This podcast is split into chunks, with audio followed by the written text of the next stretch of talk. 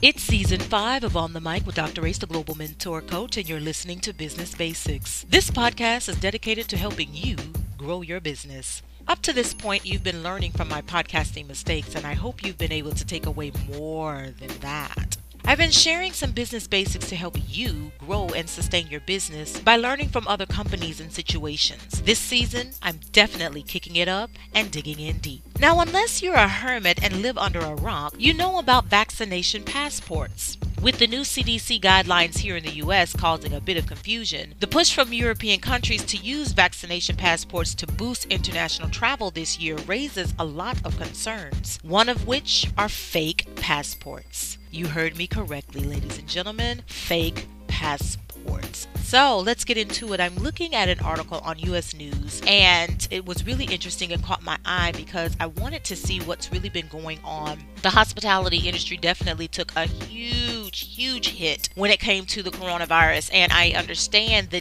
need to not have a, a consecutive year of losses, right? But there are a lot of concerns around these passports, whether it's digital or, you know, in your hand. One of the main challenges is going to be privacy and protecting people's privacy and their information. So here we go with the article. So it's talking about obviously the need for having these vaccination passports. And again, European countries don't want to lose another summer holiday of revenue loss to the coronavirus pandemic. And some Asian governments in the airline industry are uniting with the European Union to develop so called COVID 19 vaccine passports to help kickstart international travel. They're working on systems that would allow travelers to use mobile phone apps to prove they've been vaccinated, which could help them avoid onerous quarantine requirements at their destinations. What does that mean? There are a lot of locations that require you to quarantine for 10 to 14 days. That's probably your whole vacation.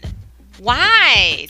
So, what's the point in traveling if I'm going to be stuck in a hotel room quarantining for 10 to 14 days? And then on top of that, you got to get tested. So, there's a lot going on that would keep people from traveling. The multiple efforts underscore the lack of one central international system to electronically verify vaccination status. The projects also face technical challenges in working together, while questions about privacy and vaccine inequality linger. We still have countries in this on this planet planet that don't have the vaccine or they if they do, they have minimal quantities available so everybody can't get vaccinated. So there's a lot going on there. Vaccination passports would add another digital layer to the multitude of existing coronavirus health and contact tracing apps that many countries and U.S. states have rolled out. Their use domestically to reopen local economies have been hotly debated, with many opposed to requiring them for pubs, concerts, and sporting events. However, there is momentum to use them for international travel, especially as countries like Iceland open their borders to vaccinated visitors and others like Saudi Arabia start allowing vaccinated citizens to travel abroad. Now, the EU's decision last week to open its borders to fully vaccinated travelers adds even more urgency. So, here's how it will work.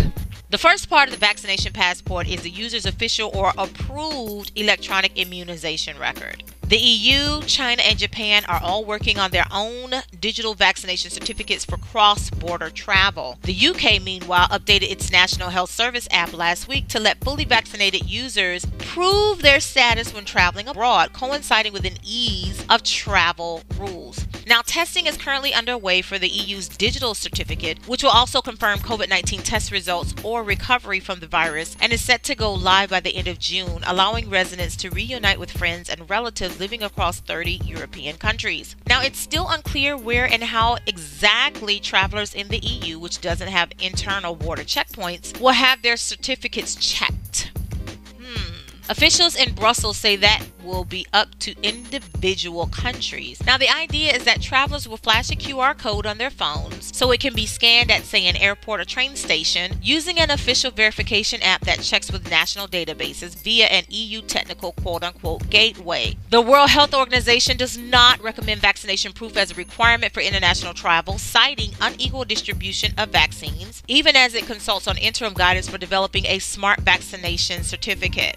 I see this as a major issue when it comes to security and privacy issues. I'm just going to say that out front. Now, when it comes to travel apps, travelers also need a smartphone app to carry any eventual official vaccination certificates. This is assuming that people have access to smartphones worldwide. We take a lot for granted in developing countries, but in low developing countries, there are people who are still using Nokia phones, some who have just basic phone technology, but it doesn't mean that they have the bandwidth or even the capacity to add this app depending on how much space it's going to take up on the phone. These are things that have to be considered. The EU's project includes open source technology European countries can use to build their own official mobile wallets. This is going to leave room for a whole lot of scams.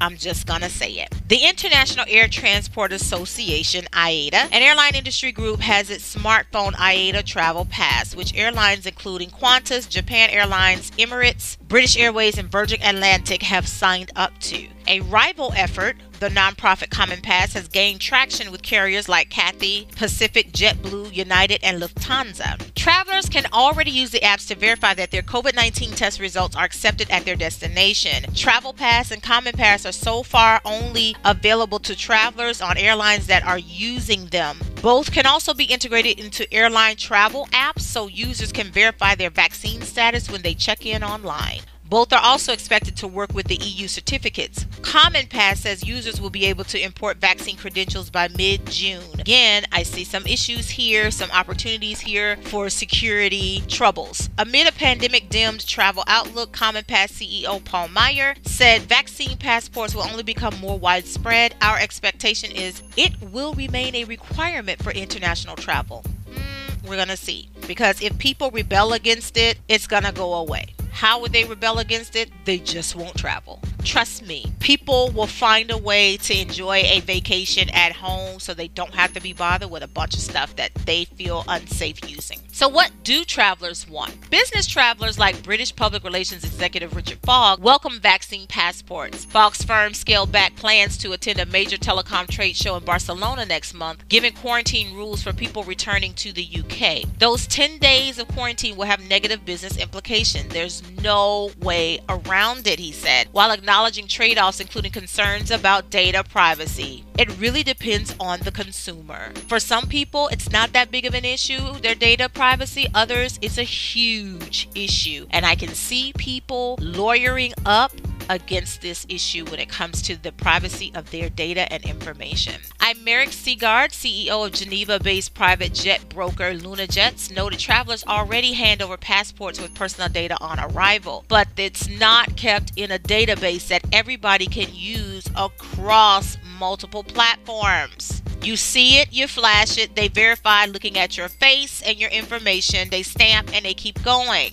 There's a difference in how a regular passport is used versus using something for people's personal information as far as their health is concerned because there's opportunity to open up and get into their other health records, which is in the United States a HIPAA violation. So that's a stupid comment. I said what I said and be mad at it. I don't care. Personally, you know, I'll be happy to tell anybody yes, I am vaccinated or no, I'm not vaccinated, he said, adding that vaccine passports would help avoid the logistical nightmare of multiple COVID 19 tests Europeans face when visiting other EU countries. I can see that. However, why do we need a database that can easily be compromised? I don't understand that. Here's the issue we're getting into it fakes. Phony paper COVID 19 documents sold by fraudsters have been a problem during the pandemic, but developers say digital versions have safeguards that make them hard to fake. Really? They said that about passports, but people make fake passports really well all the time. They make fake driver's license, even with that strip down the middle that's supposed to be hard to fake, people still do it. So, where there's a will, there's a way. People will find a way to get around whatever they don't want to be bothered with. IATA says it doesn't verify test results or vaccination status, but acts as the conduit for registered labs to securely send those details to travelers whose identity the app can match to the person who took the test or vaccination. The app scans a traveler's face using the phone camera and matches it to passport biometric details, and there are checks to prevent someone else using their identity. Okay. Facial recognition software. That's all I'm going to say. What are the ramifications? What are the implications? How far can this go? Your face is scanned. Now it's in a database. Who's using it? Who has access to it? How can they use it? Hmm. Can it be abused by government organizations? Absolutely, it can. You can't tell me that it can't. That's why there's such an issue now with facial recognition software, even with the police using it. Hmm. Security and privacy. Vaccination passports are a polarizing topic with online discussion highlighting unfounded fears that they'll be used to control people, restrict freedom, and erode privacy. Developers stress that minimal personal data is kept on phones, and the only thing that gets transmitted are encryption keys allowing information to be exchanged securely. So, explain how hackers get in and can hold whole organizations hostage by ransoming off their data and information that's on their servers because this stuff is going to be held on a server somewhere. There's ways to get around encryption keys. We see it all the time. So that doesn't make me feel secure. But, you know, hey, we'll get to that. If done correctly, and that's the thing, if done correctly, because earlier you heard where they said it's open source information so that people can build their own apps. If done correctly, this doesn't bring an additional level of privacy risk because you're just putting in a credential status of yes or no, said Kevin Trilli, Chief Product Officer at ID verification company Onfido, which is working on vaccination cards technology. There's also the question of how well various vaccine credential systems will work together and whether countries will recognize each other's certificates. The UK government has warned that many countries currently accept proof of vaccination from travelers. You can't have an interoperable system on day zero but over time the kinks will be worked out, which helps lay the groundwork for the next pandemic, Trilli said. What about people who don't have smartphones?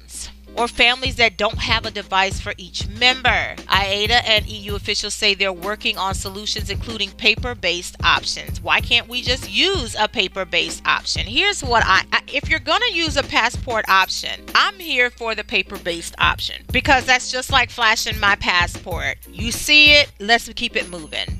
You're not recording any data, whether it's yes or no. There are too many opportunities for backdoor activity. Just saying.